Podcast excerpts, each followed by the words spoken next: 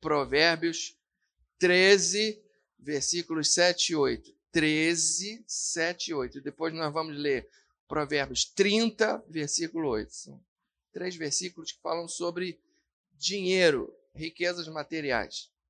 Então, Provérbios 13, 7 e 8 diz assim: Uns se dizem ricos sem terem nada, outros se dizem pobres, sendo muito ricos. Com as suas riquezas se resgata o homem, mas ao pobre não ocorre ameaça. Aí pula lá para o versículo 30, tem um versículo maravilhoso que diz assim: é, perdão, é capítulo 30, capítulo 30, versículo 8. É, afasta de mim a falsidade e a mentira. Não me deis nem a pobreza e nem a riqueza. Dá-me o pão que me for necessário, para não suceder que, estando eu farto, te negue e diga quem é o Senhor, ou que empobrecido venha furtar e profane o nome de Deus. Só até aqui. Vamos orar. Senhor, peço a tua, a tua bênção, a tua orientação, para que eu não só venha falar coisas que possam tocar o coração dos irmãos e que possam edificar a todos, que o Senhor tenha liberdade de falar com todos, Senhor. Tem misericórdia de mim, Senhor, nesse momento. Tem misericórdia dos irmãos. Seja o teu nome engrandecido. Que o Senhor, conforme João Batista falou, que a gente diminua, mas que o Senhor apareça nesse momento. Em nome de Jesus, amém.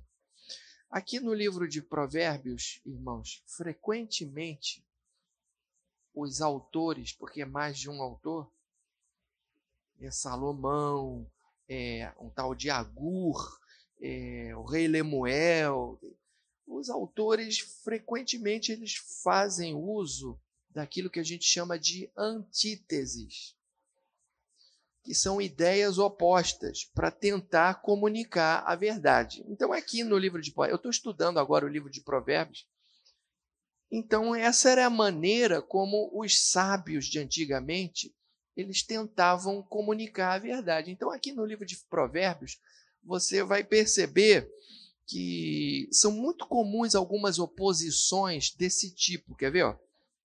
Sabedoria e tolice. Então, ele apresenta um, depois ele apresenta o outro. É, justiça, que ele chama de imparcialidade, e injustiça, que ele chama de parcialidade vida e morte, bênção e maldição. Mulher virtuosa e mulher prostituta. Isso está presente aqui. Saúde e doença. Essa é a maneira como os sábios é, tentavam passar a sabedoria para os seus estudantes, para os seus pupilos. Prudência e imprudência, bondade e maldade. É, diligência e preguiça, disciplina e indisciplina, lucro, perda, altivez do espírito e humildade de espírito, mocidade e velhice. Todas essas oposições estão presentes aqui. Se você já leu o livro de Provérbios, leia um capítulo por dia. Um autor dizia assim: leia um capítulo por dia. São mais ou menos 30 capítulos. O, o mês tem 30 dias, então você lendo um capítulo desse, você tem chance de ser uma pessoa mais sábia. Não é? Agora, dessas antíteses que ele cita aqui, uma que, que me toca muito e que mais nos chama a atenção é a questão da riqueza e da pobreza. Essas antíteses sobre riqueza e pobreza são muito frequentes aqui e despertam muito a nossa atenção. Por quê? Porque dinheiro, irmãos, é uma coisa que nos chama a atenção. Aliás, eu diria que dinheiro, presta atenção, dinheiro, sexo e fama são as três coisas que mais chamam a atenção do ser humano e que são as principais áreas de tentação do povo de Deus. Eu me lembro, pastor Reis, do pastor Daniel Bonfim, que você pegou ele, quando a gente se, se converteu, lá na década de 70, tinha um pastor aqui que é um dos, é um dos, como é que eu poderia dizer, dos fundadores da Maranata, pastor Daniel Bonfim. Ele é Bonfim, mas infelizmente não é meu parente.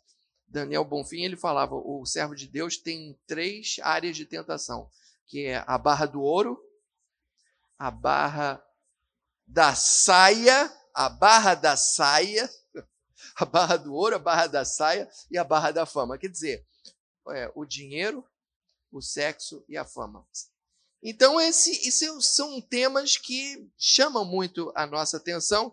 Aliás, muita gente muita gente relaciona essas duas coisas. Eu me lembro que uma vez eu e Elisa estávamos conversando com uma psicanalista e ela dizia que na cabeça de muita gente sexo e dinheiro são coisas que estão interligadas. Por quê? Porque na cabeça dessas pessoas, sexo e dinheiro são coisas sujas. Mas na verdade não são. Não são. Sujo é o uso que essas pessoas dão a essas coisas, mas não são necessariamente coisas sujas. E é bom enfatizar isso. A grande questão é que nem sexo nem dinheiro são coisas sujas. O sexo ele pode ser uma benção, como o dinheiro também. Ou, aliás, nós falamos na no domingo passado sobre vida familiar e falamos aqui que o sexo dentro do matrimônio é uma coisa necessária, útil, abençoada, uma verdadeira válvula de escape contra tentações, contra na área sexual e que os casais devem praticar, enfim. E, e o dinheiro também pode ser uma bênção. Tem aquele bispo McAllister da, da Igreja de Nova Vida, o Falice, falecido bispo Marcalis, ele tem até um livro editado que diz dinheiro, uma coisa altamente espiritual. É, então, é, o que, que eu gostaria de falar com vocês é que para aprender a, a lidar com o dinheiro, a gente tem que ter como guia o que, meus irmãos? A palavra de Deus. É a palavra de Deus que tem que nortear as nossas ações, e nesse assunto, o sábio aqui, ele o faz através de alguns paradoxos. O que é um paradoxo?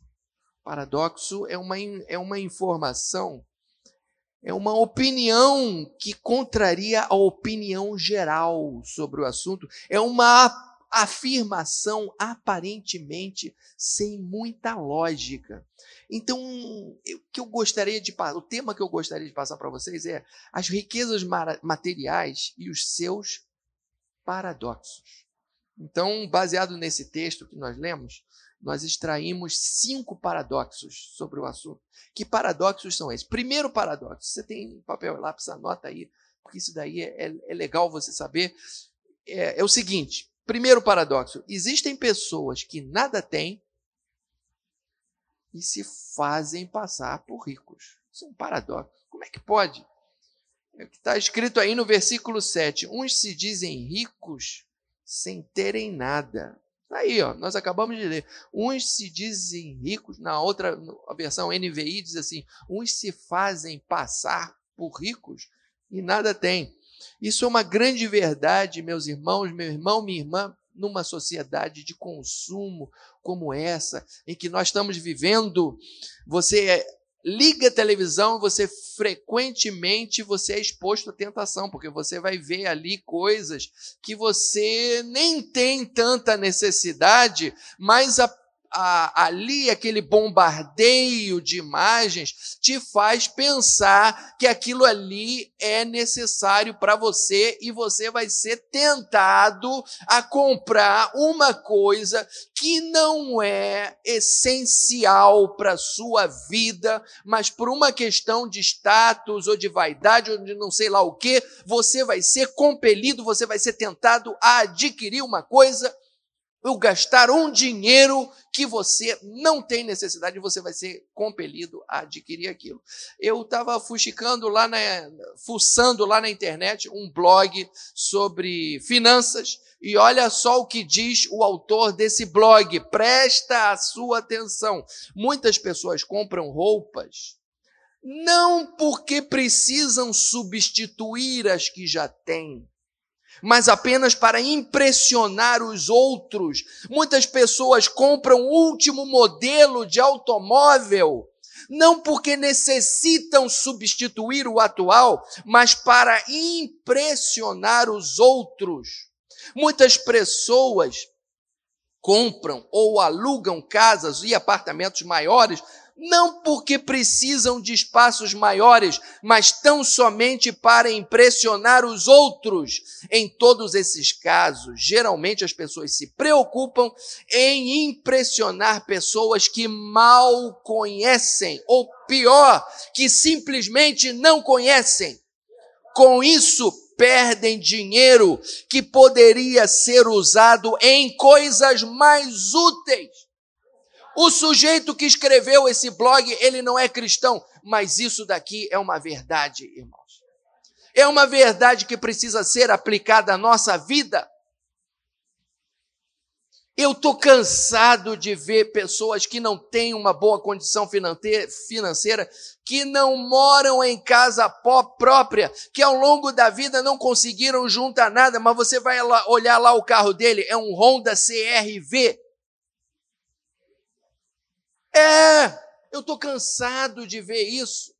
Não teria sido melhor ele pegar esse dinheiro do Honda CRV que ele se endividou até a alma para pagar as prestações daquele carro, pegar esse dinheiro, botar na poupança. Os especialistas dizem: faça os juros trabalhar a seu favor e não fazer os juros trabalharem contra numa prestação que você não vai poder pagar. Não teria sido muito melhor ele pegar esse dinheiro, botar na poupança, fazer o juro trabalhar a seu favor?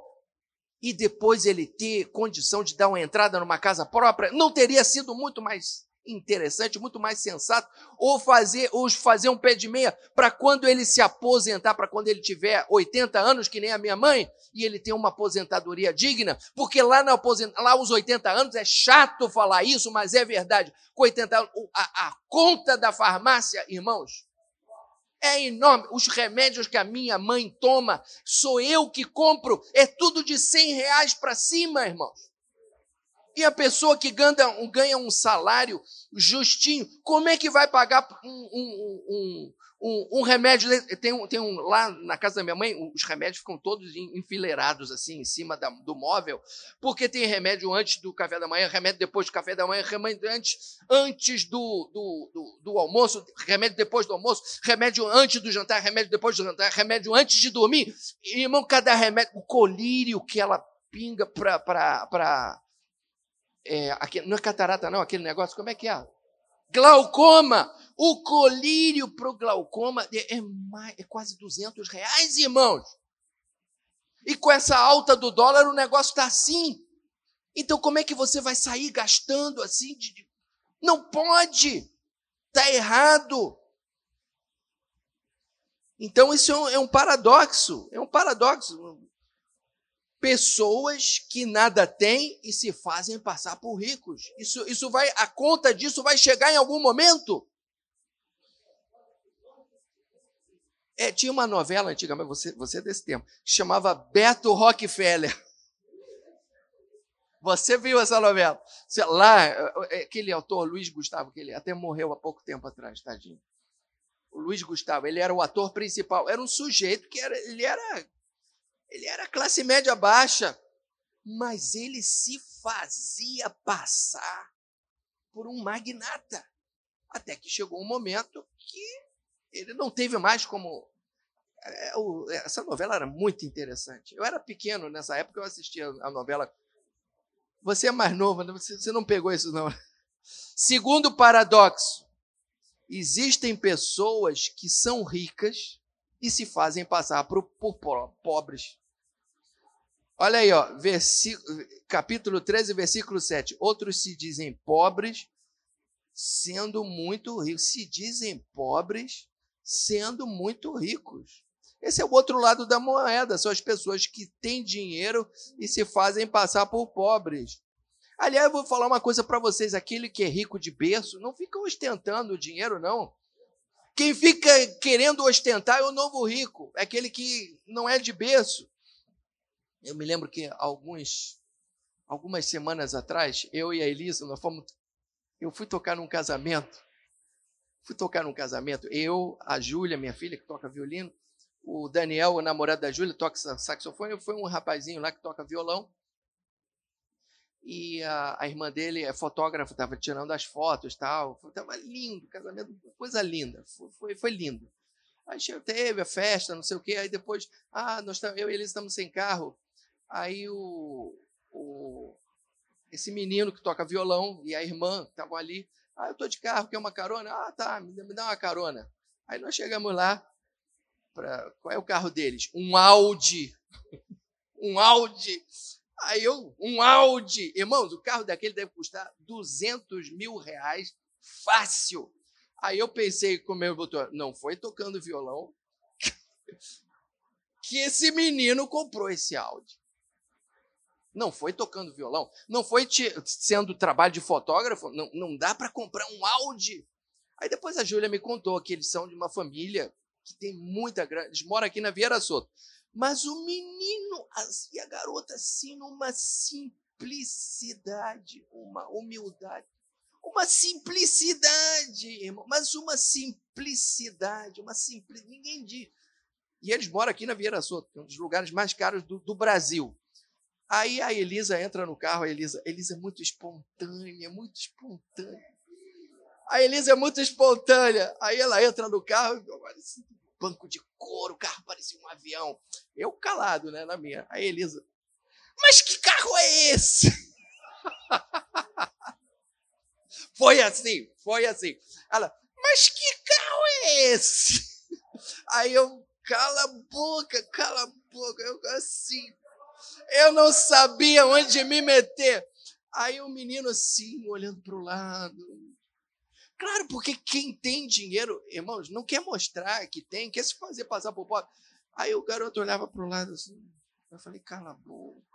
Ela, mas que carro é? Segunda vez, mas que carro é esse? Aí, aí. Aí, aí a menina, aí a menina, não sei, não sei, não sei. Que carro é esse, hein, ô fulano? Aí ele assim, contrariado, olhando para baixo. Aí falou, murmurou uma coisa lá.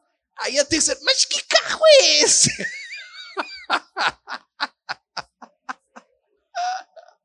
Por que, irmão? Por que, que é isso?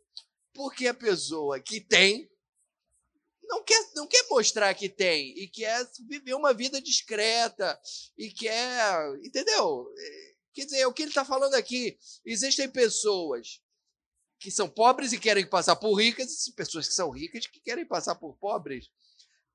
Qual é o ensinamento disso, meu irmão, minha irmã? O que, que eu quero fazer você entender? É que você não deve buscar viver de aparência. Você não deve, isso vai lhe custar caro em algum momento da sua vida. Não tenha vergonha de mostrar quem você é. No lugar em que você mora, Deus vai te abençoar e as pessoas vão te aceitar do jeito que você é. Em nome de Jesus. E não se deixe levar por aparências, porque isso pode te levar a ter grandes decepções porque as pessoas sempre afetam ser o que não são ou desejam ser o que elas não são ou desejam ter o que elas não têm. Terceiro paradoxo. Vamos lá, mais um, hein? Terceiro paradoxo. A segurança da riqueza produz insegurança. Como assim, pastor? Vou repetir. A segurança da riqueza produz insegurança. Normalmente a gente pensa que o dinheiro produz segurança, não é? O dinheiro não produz segurança? Claro. Ajuda bastante. Eu acabei de falar aí. Você faça o pé de meia para quando você ficar velhinho, você ter uma, uma aposentadoria digna. O dinheiro traz segurança. Mas aquele que tem muito, ele é inseguro. Já parou para pensar nisso? Existem situações em que a, a segurança da riqueza produz insegurança.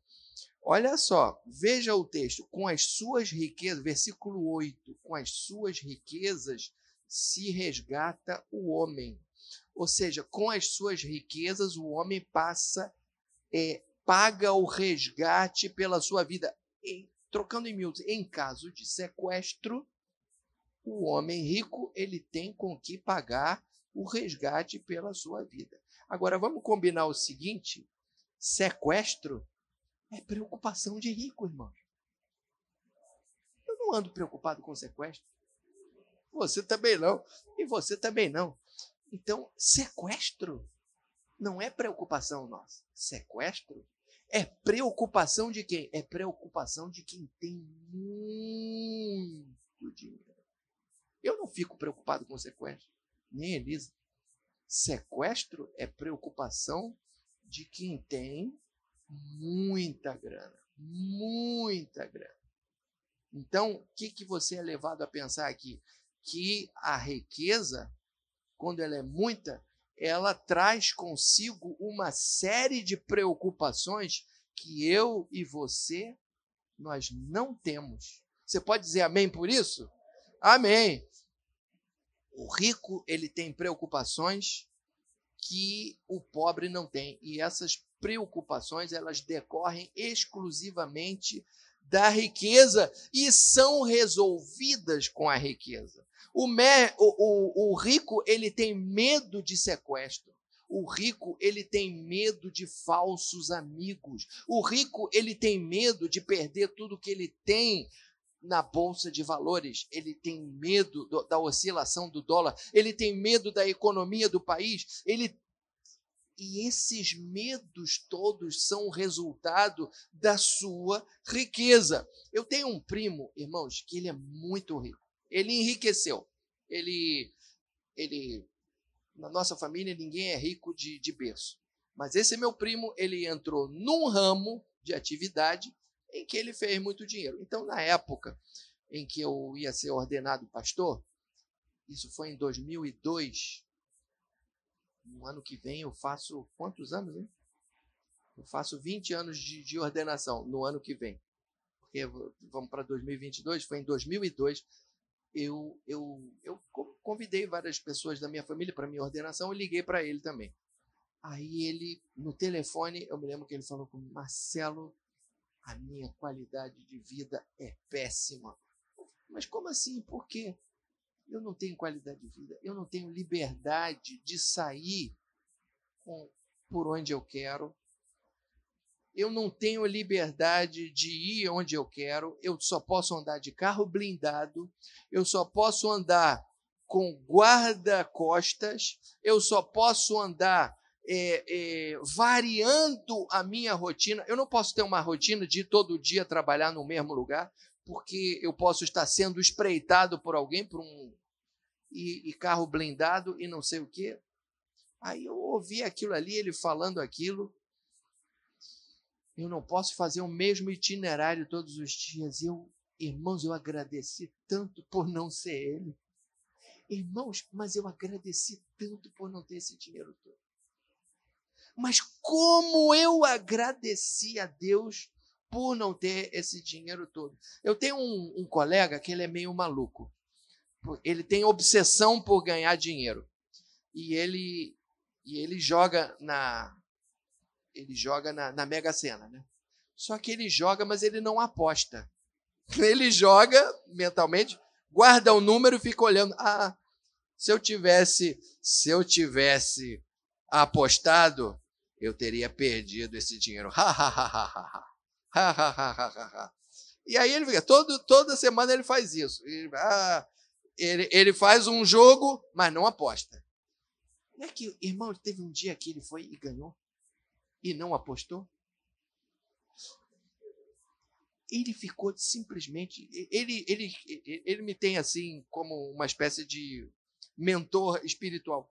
Falou, Marcelo, Marcelo, olha aqui o meu jogo e olha o resultado da Mega Sena. Marcelo, olha o que, que aconteceu. Olha, eu estaria bilionário, eu estaria milionário. Olha isso, Marcelo, olha isso. Eu falei, ô fulano, olha só, Deus te deu um livramento. Porque se você tivesse esse dinheiro todo, meu irmão, você não ia estar mais feliz do que você é agora, você ia ficar doido. Eu falei, você já é meio doido, mas se você tivesse ganhado esse dinheiro, você ia ficar doido. Então agradeça. É mesmo, Marcelo, vou agradecer a Deus, vou agradecer. Mas de vez em quando ele me manda, Marcelo, olha só o jogo que eu. Loucura, irmãos. A segurança da riqueza pode produzir insegurança. Esse aqui é a moral da história. Quarto paradoxo: a insegurança da pobreza produz segurança. Olha que, que paradoxo, irmãos. A insegurança da pobreza produz segurança. É o que ele fala aqui: ao pobre não ocorre ameaça. Aquele que realmente é pobre não partilha das preocupações dos ricos. E é por isso que muitos se dizem pobres sendo ricos. O pobre ele pode ter uma série de privações. É verdade, a, a, falta de dinheiro nos expõe a uma série de privações. Mas tem uma coisa: o pobre ele tem a liberdade de ir e vir onde ele quiser, como ele quiser, e ele não é importunado por isso. Dá para você dar graças a Deus por isso. Teve um dia aí, irmãos, que foi em 2019, porque ainda não tinha pandemia. Eu e Elisa fomos ao cinema, o cinema aqui em Ipanema. Aí quem é que estava no cinema? Paulo Guedes. Aí todo mundo, Paulo Guedes, Paulo Guedes, Paulo Guedes, Paulo Guedes, Paulo Guedes. Se fosse hoje, eu ia perguntar para ele: escuta, o, Paulo Guedes, e aquele seu dinheiro uh, lá na, na, nas, nas Ilhas Caimã, e aí? E a alta do dólar? Você que não queria que a empregada doméstica fosse para Disneyland, e agora você lucrou bastante com a alta do dólar? Eu ia perguntar, irmãos. Mas aí, que, por que, que eu estou falando isso? Porque determinadas pessoas elas não podem ir para onde eles querem. Tem um cantor muito famoso que mora ali perto da, da, de onde eu moro, ele não pode sair. Não pode sair de casa. Ele não pode sair de casa. Então, qual é a, a, moral da história? Aí você vai dizer, mas peraí, pastor, então a gente não pode ter dinheiro? Não. É bem verdade que o dinheiro nos dá segurança nos dá muita segurança. No, por exemplo, agora minha mãe está tá doente, está tá velhinha, ela tem uma segurança. Ela, meu pai deixou uma boa aposentadoria para ela. Nos dá segurança. Agora, irmãos, a insegurança da pobreza produz segurança pelo fato de que você pode, você sendo pobre, você pode ficar tranquilo e, e você não desfruta da maioria das preocupações que o rico desfruta. E isso é muito bom. Então, diante disso, a segunda conclusão a qual nós podemos chegar é: se você foi abençoado e, tão, e tem muito dinheiro, não ponha no dinheiro a sua esperança e a sua segurança. E se você vive uma vida apertada, mas tem Jesus, dê graças a Deus pelo que você tem e saiba que o Senhor, ele é o seu provedor. Essa questão toda nos faz pensar que a nossa segurança, meus irmãos, é o Senhor e não o dinheiro. O rico tem muito, mas é inseguro. O pobre tem pouco, mas confia no Senhor e o Senhor vai nos sustentar. Quinto e último paradoxo. O pobre extremo e o rico extremo se encontram. Como assim? Como é que é isso? o pobre extremo e o rico extremo se, se aproximam. Olha o que, que ele diz: Não me deis a riqueza nem a pobreza, dá-me o pão que me for necessário. Não, ó, raciocina comigo aqui. Não, já estou terminando. Já estou terminando. Já tô, prometo que já estou terminando, mas não, não, Não tira atenção daqui, não. Não me deis a pobreza, nem a riqueza, dá-me o pão que me for necessário. Por que, que ele diz isso? Porque tanto o rico como o pobre se aproximam. De que maneira? Porque tanto um extremo como o outro passam por tentações. O rico extremo ele fica farto e ele é tentado a se esquecer de Deus e ele diz assim: Quem é o Senhor? E aí sabe o que, que acontece? Como ele tem muito e ele se esquece de Deus, ele vai fazer coisa errada para ter mais ainda. Vocês se lembram da Lava Jato? Vocês se lembram da Lava Jato? Aqueles peixes gordos todos que foram para a cadeia? Eu, as, irmãos, aqueles políticos, aqueles homens da Odebrecht e, e, e presidente da Petrobras, eu ficava pensando, meu Deus, mas esse homem já tem tanto. Por que, que ele precisa roubar? Mas é assim o pobre extremo e o rico extremo se aproximam. Ambos são tentados a roubar. Olha que doideira isso. O Sérgio Cabral, irmãos, está condenado aí a não sei quantos séculos de, de 400 anos, né? 300 anos. Misericórdia. O homem já tem dinheiro, ele é tentado a roubar para ter mais e mais e mais e mais e mais. Quer dizer, então o rico extremo e o pobre extremo acabam se aproximando nesse sentido, porque ambos são tentados a roubar. Vê se pode uma coisa dessa. E agora esse pessoal está todo sendo solto aí. Vão todos ser soltos. Então, é, são muitos os casos de histórias de pessoas que, ao conseguirem um trabalho melhor, vão e se esquecem de Deus. E, o, é, é terrível isso. E eu gostaria de terminar é, que, bom, antes a conclusão sobre isso daqui é que no tocante às, às riquezas materiais, nós devemos procurar fugir dos extremos. O apóstolo Paulo ele disse assim: 1 Timóteo 6, 7, ele diz, porque nada, olha o que o apóstolo Paulo diz, eu, olha só, eu vou terminar com essa frase aqui do apóstolo Paulo, e depois eu não chateio mais vocês. Não chateio mais vocês. O 1 Timóteo 6, 7. Preste atenção o que diz o apóstolo Paulo. E vamos sair daqui com isso que o apóstolo Paulo falou. Olha só porque nada temos trazido para este mundo e nada podemos levar dele. Você pode levar para o outro mundo alguma coisa que você conquistou aqui? Nada temos trazido e nada vamos levar. É a maior verdade que existe isso daqui, irmãos. Nada temos trazido e nada vamos levar. Tendo sustento e com que nos vestir, estejamos contentes. Ora, os que querem ficar ricos caem em tentação e cilada, e em muitas concupiscências insensatas e perniciosas que afogam os homens na ruína e na perdição. Porque o amor do dinheiro, olha isso, o amor do dinheiro é a raiz de todos os males.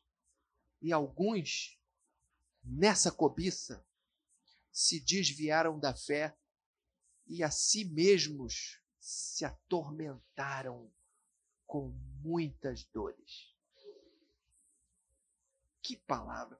Aí você vai, ah, mas você não disse que o dinheiro não é uma coisa suja? O dinheiro não é, mas o amor ao dinheiro é. O amor ao dinheiro é. Então, irmãos, Vamos buscar não viver de aparências. Vamos buscar confiar em Deus e colocar a nossa segurança nele. E vamos buscar fugir dos extremos. Senhor, me dá assim o que for necessário. Quero viver uma vida digna, tranquila. Não quero ter muito, também não quero ter pouco. Em nome de Jesus. Tá bom, queridos?